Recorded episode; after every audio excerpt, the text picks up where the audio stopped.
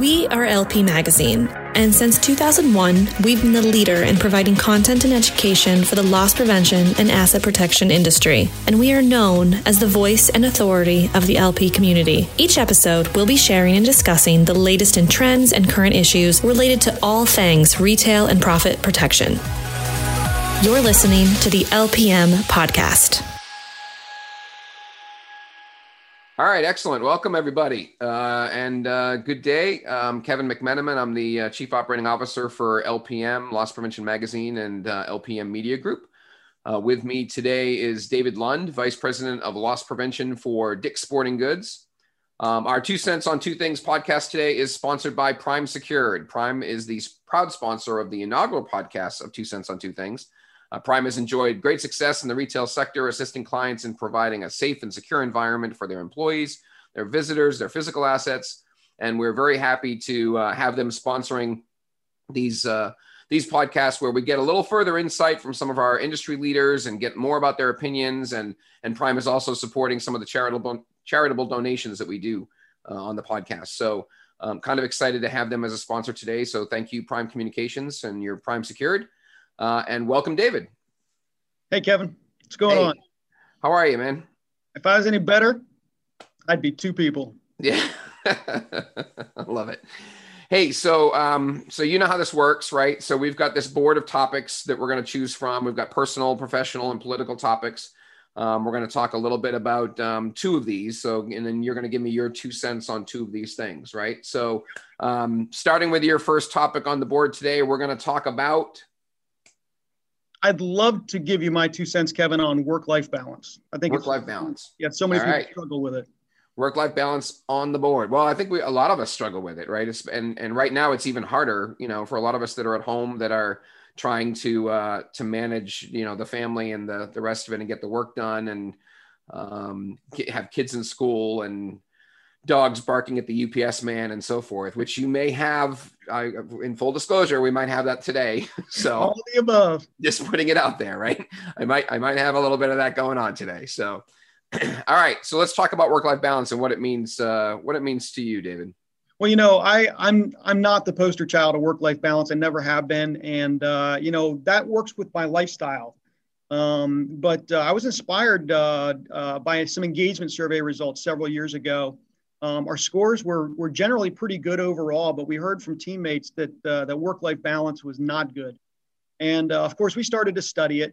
We started to dig into the workload. We examined all the tasks that we were doing.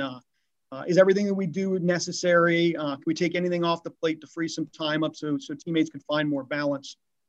And we found a few things to change. You know, we got some good feedback on the changes we made early on, but the next year's engagement survey results came out and... we're good. We didn't really make up any ground. In fact, we actually got a little bit worse. And so we're like, you know, perplexed, like what's going on here? So, you know, investigators, we dug in again. And we found three things out. First, we found out over the course of the year, despite taking things off their plate, we added stuff back on all year long. So it really was net neutral. Nothing really changed. There wasn't any give back. Secondly, we found out that, you know what, our teammates don't have the best time management strategies all the time. And I'll tell you what, I fall into that category myself a lot of times where I just get bogged down. You can't see the forest for the trees, right? And many of you probably heard the phrase, eat the elephant, like one bite at a time, you can get through it. I need to remind myself of that a lot. But third, we really found out that our teammates didn't feel empowered to take control of their own time. They didn't feel like, you know, they could do something maybe outside the norm. And I think that was largely cultural for our company. And I also think I own a big piece of that in the way I demonstrate how my work-life balance, you know, maybe because of the way I behave, people maybe emulate that sometimes. So, you know, reducing the workload isn't, you know, meaningfully realistic a lot of times, but we can find ways to still meet the needs of the business and to meet our own personal needs. Well, the schedule too is tough, right? Because I know that you and I are the same in some ways, like, you know, we'll be up at 4:30 in the morning, you know, and we're on email, right? Yep. And we're sending emails and at 10 o'clock at night or, you know, whatever. And it's really difficult to let the team know that you're not expecting them to work the way that you work, right? And you're not expecting them to respond to an email at 4:30 in the morning. I know you've had that same problem. I absolutely have, you know, and it's funny. I got the feedback during a performance appraisal. This is going back many, many years, but, you know, my direct report said, you know, I feel compelled to respond to you when you send emails at 4 o'clock, 5 o'clock, 6 o'clock in the morning, and it's very disruptive. And I was like, wow, you know, didn't know that. Cause I did, like you, I don't have the expectation that somebody's going to respond. So I tried a couple of different things. I tried, you know, making lists of things I needed to respond to, you know, during open hours. I tried delayed email. I tried a bunch of different things. But what I found with the delayed email thing was kind of comical, because then what happened at 9 o'clock in the morning, you get like 15 emails from me instead of just getting peppered in. And that's overwhelming too, right? I had to get better about letting people know that I'm working on my time because that works for me, but my expectations, unless I say, gosh, this is urgent, it's on fire, I need your help now. You know, on your own time, you know, and don't, you know, if your phone dings because I send you an email, you know, at 2 o'clock, 3 o'clock, 4 o'clock in the morning, sorry. I could not find a way to manage that other than to let people know. And again, that goes back to this empowerment piece. It's okay. It really is. Yeah. And you have to say that, right? You need to let them know, you know, and I mean, I know I've had to say flat out, like, I do not expect this from you, you know, and silence your phone at night. Yeah. You have to be intentional with that. You know, and we did that here also when it comes to work-life balance in other ways. You know, besides giving people maybe some training, some coaching, some mentoring, some development around time management, which is a real game changer for a lot of the teammates that took advantage of that. We also have been really intentional in empowering people to take their own time. You know, that's the real unlock for most people. You know, I've been really clear for years now that the company's going to interrupt your life. We're going to take your time when you least expect it or at least want it to happen. You know, there's going to be a robbery or a burglary you have to respond to. It's going to be an investigation, a district meeting. We just had an inventory cycle that lasted 10 weeks. I mean, it's the longest we've ever had. But because of COVID, we had to stretch things out. And that's just life in retail, right? But and a lot of those things are going to happen at night and on the weekends. You know, it's not going to just happen between, you know, 9 and 5, Monday through Friday. Never, ever does that happen. And we know this, right? So we've just been encouraging teammates to take time back whenever they can. So even if it's during, you know, conventional work hours, I've said, look, if you want to go have breakfast with your partner, go do it. You want to go home early so you can get to your daughter's ball game? Go do it. You want to help your son with homework or walk the dog or watch TV or take a nap or read a book or do something for you. If you've got the time on a Tuesday morning, on a Wednesday afternoon, on a Thursday evening, go do it. You have to take that time back for yourself. I really just asked three things, you know, with that. As you know, do whatever you want and work whatever hours you want, whatever days you want. But you got to do three things. You got to meet the needs of the business, because the business is going to call, and that's what we're here for. That's why we get paid. That's why we get the phone and all that good stuff. You've got to meet the needs of your position. So fulfill your obligations and responsibilities, and just let your supervisor know where you are. So there's just no confusion about that. You tell your supervisor, look, I'm gonna stay home and have oatmeal with my daughter. Have at it. That's awesome. Good for you. So, I have heard people tell me, yeah, maybe that's kind of dangerous, right? That, you know, people kind of get off the rails. It's quite different. Actually, people have been largely more successful being able to manage their time that way with that kind of empowerment. There have been a few who maybe take advantage, but that's, you know, that's what leadership is about. That's what performance management's about. And usually people figure that out pretty quick. Well, and it's a mindset thing too, right? And it's about not, you know, it's work-life balance. It's making sure that life, that family, that, you know, that they can rely on you too. I mean, I don't know, can we get personal on this, on what you do on Thursday afternoons? So yeah, sure. I like shooting, and I got into a trap league. I have to leave the office at 3 o'clock so I can get home and get ready to go out for trap. And, I really love it. I think shooting for me is very therapeutic. You can't think about anything else about the clay bird. You got to concentrate. There's good fellowship. It's fun. But you know what? It's in the middle of the week, in the middle of the day. And the thing is, I talked to my boss. I said, yeah, this is something I want to do for me. So that's what I do every Thursday, at least for the next couple of weeks. The league's going to wrap up and I'll probably be sad. I'll have to find something else to do. Well, there's another thing you're doing too, right? That aren't you meeting somebody somewhere for something for lunch, maybe? Oh, yeah. So talk about empowerment. So what I just described is what I hoped to do to correct the ills of our engagement survey. But the president of our company created something called One Simple Thing. And that's her version of empowerment for all of us. And she encourages us, just from a mental health perspective, to take time every single week to do something for you. And again, if it's, you have to leave early to go to a yoga class, or you want to walk the dog with friends or whatever. My one simple thing has been, well, pre-COVID, it's been a little difficult now, but is meeting my wife for lunch. I mean, I'm married 27 years, and until the president of my company said, hey, you got to go do something for yourself, did I figure out that going to lunch with my wife would be a nice thing. So we take 2 hours every third. Well, it used to be every Thursday. Now we have lunch more often, but we'd meet halfway in a town that's got a good number of restaurants. I think I told you before, we just running through the menu. So like we pick a restaurant and then we just start working the menu, and it's fun. It's fun to look forward to. There's no pressure to get back to work quickly because I blocked off this big amount of time. And it's something I really look forward to during the week. I hope my wife does too. It's fun, and it's just a way to break things up. But it's funny because I would have never taken 2, sometimes even 3 hours to go have lunch with my wife until the president of my company said I should go do something like that. So it's been a life changer for us. It's awesome. Well, I like your 3 points, and I think hopefully, not only for other leaders in the industry, but I hope for people who are working in the industry to think about that perspective, and especially right now where we're all working from home and so forth, or a lot of us are, that there's that opportunity to make sure that you're getting up and doing something for yourself, and that you're working a schedule that makes sense also for you. Obviously, communicate with your supervisor. But make that time to take that balance. And in our industry, you have to, because as we said, you don't know when the phone's going to ring. You don't know when you're going to be answering an alarm call or responding to a robbery or so forth. So I think being able to have that balance and that give and take, I applaud you for that, to be able to empower your team like that. And I hope a lot of other leaders do that with their teams as well. Well, nonetheless, people have to own it, right? Everybody never in my history, and I'm sure yours, Kevin, has anybody ever balanced my life for me.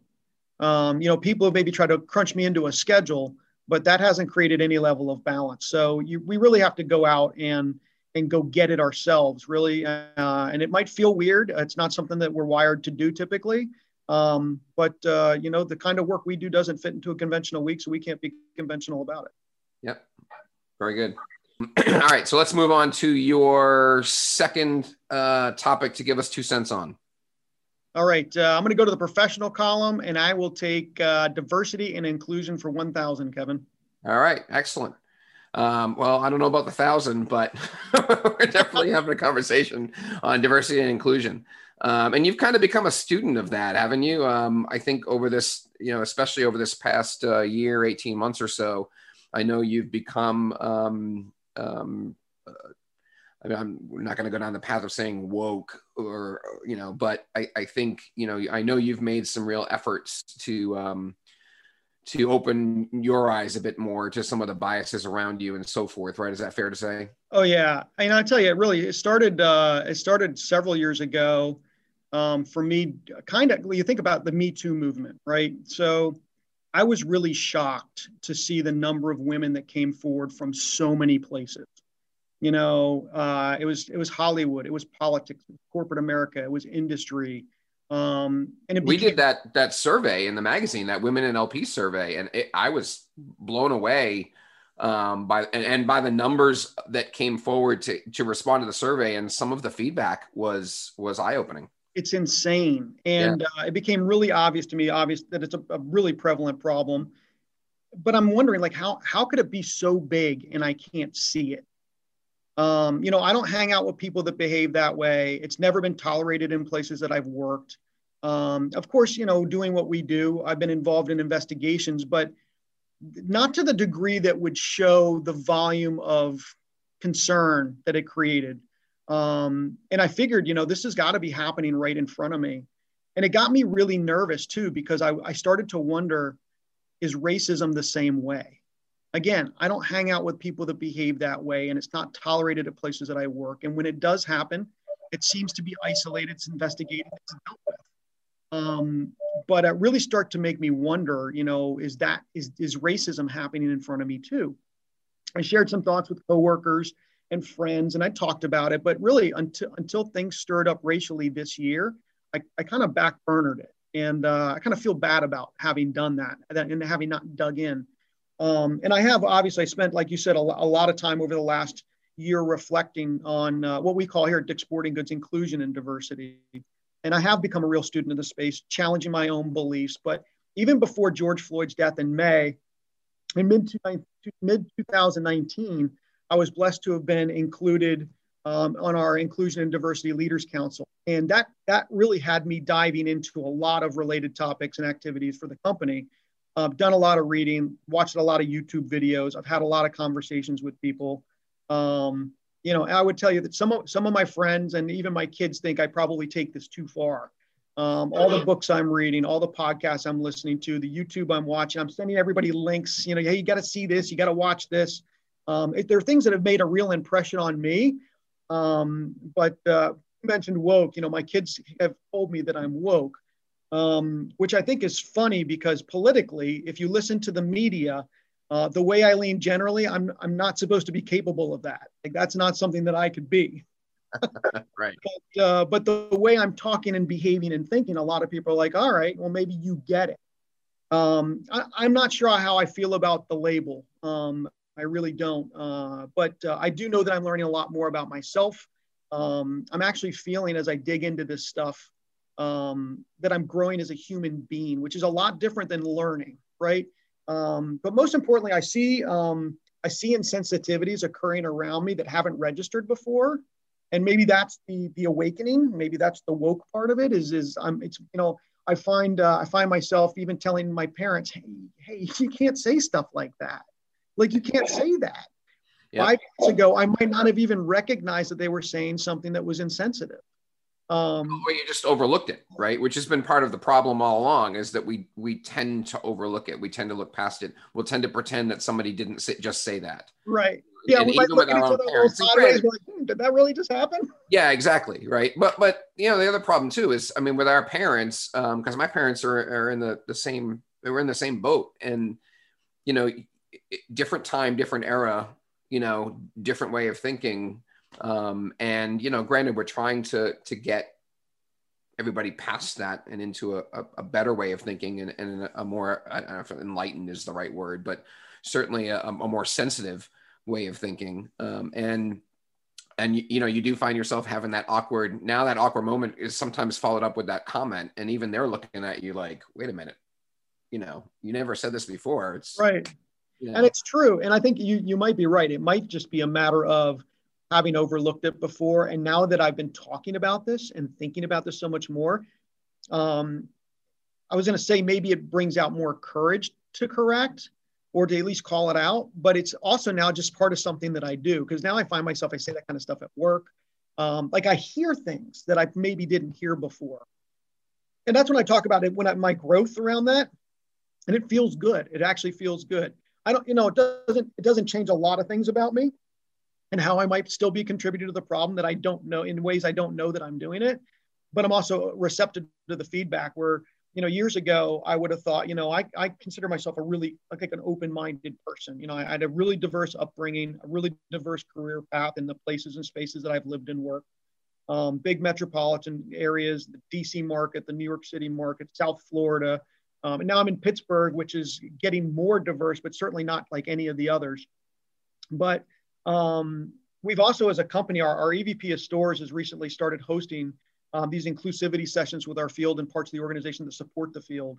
And 5 years ago, I would have said, you know, that's so touchy-feely. I've been really skeptical about it.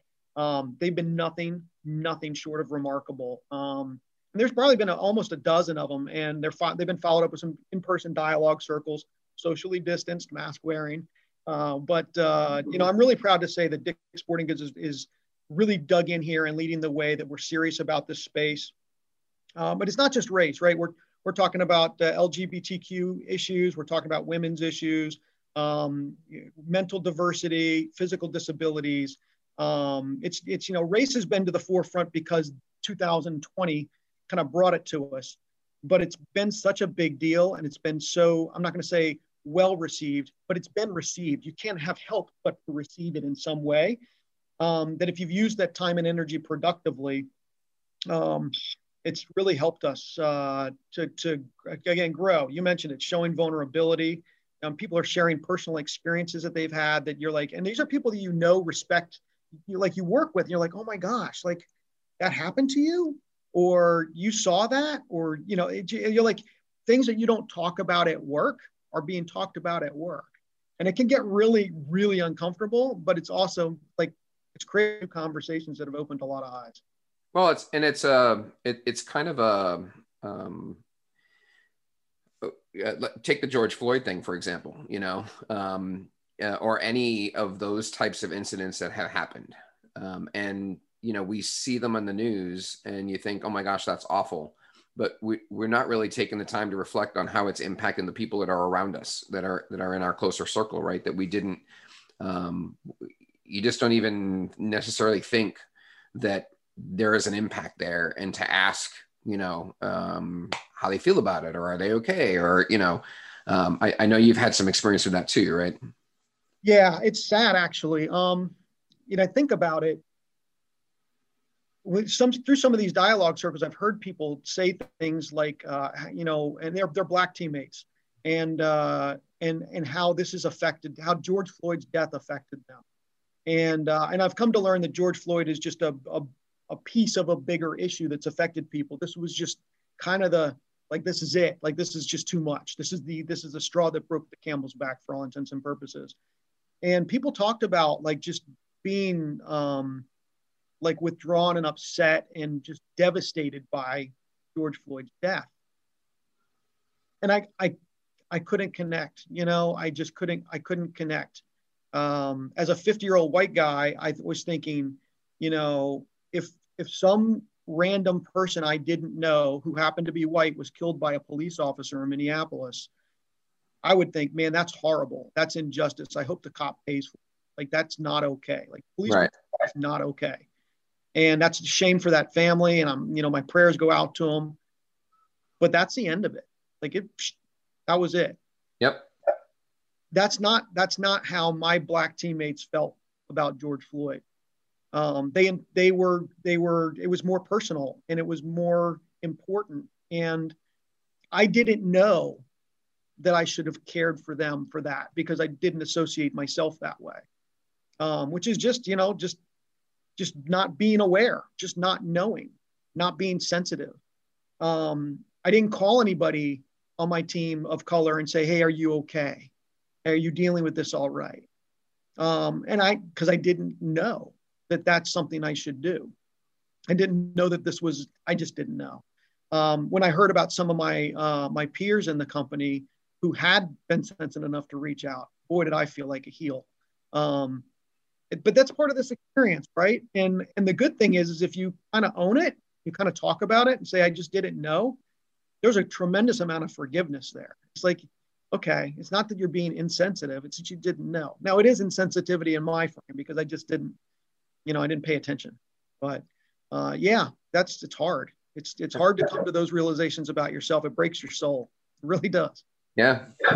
Your parting words of advice for folks that are listening, as far as how they can, if we're struggling with the opportunity to open our eyes a little bit, what kind of steps, should we take? What based on what you've learned so far, what is it that you think we should be doing as individuals, as teams, and even as society?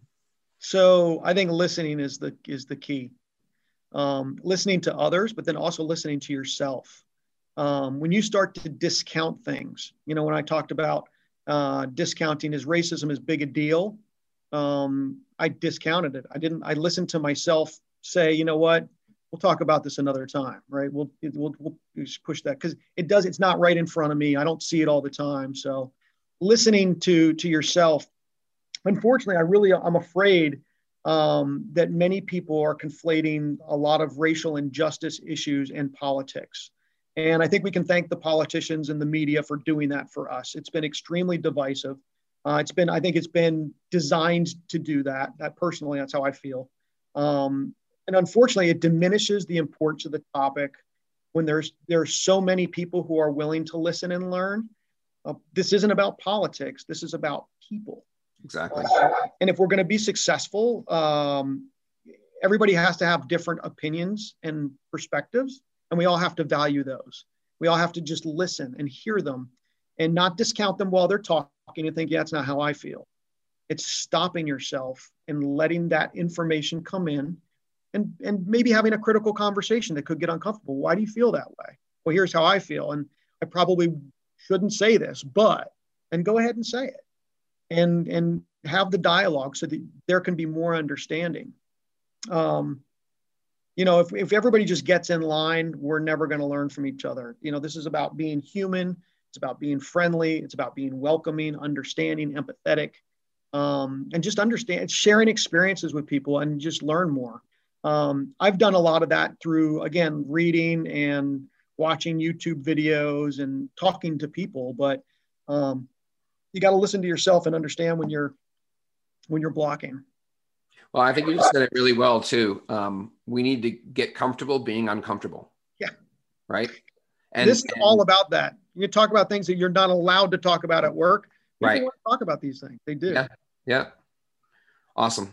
All right. Well, we're actually through the magazine, we are currently doing, you know, we talked about the Women in LP survey, but we're actually currently doing a diversity and inclusion. Maybe I'll change it for you to inclusion and diversity survey that we're putting out. So depending on when people are listening to this, the survey is either just come out or the results are just being published or what have you. But we are making this an effort across the industry to kind of tap into that and maybe help have some of those conversations. You know, even if the results can spur some conversations, you know, maybe that in and of itself is also a step in the right direction. So every little bit, right? So awesome. Good stuff. All right. Well, thanks for that, David. That's a tougher topic to step into. So I appreciate you.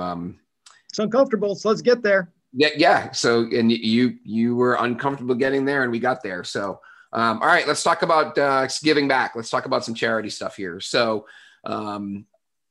we talked about your favorite charity. Tell me a little bit about Sports Matter. So shameless plug, and I know, look, it might seem a little self-serving because it is, it's related to the Dick's Sporting Goods Foundation, but I've come to believe that, and it's legitimate, right? That participation in sports really, it makes people better.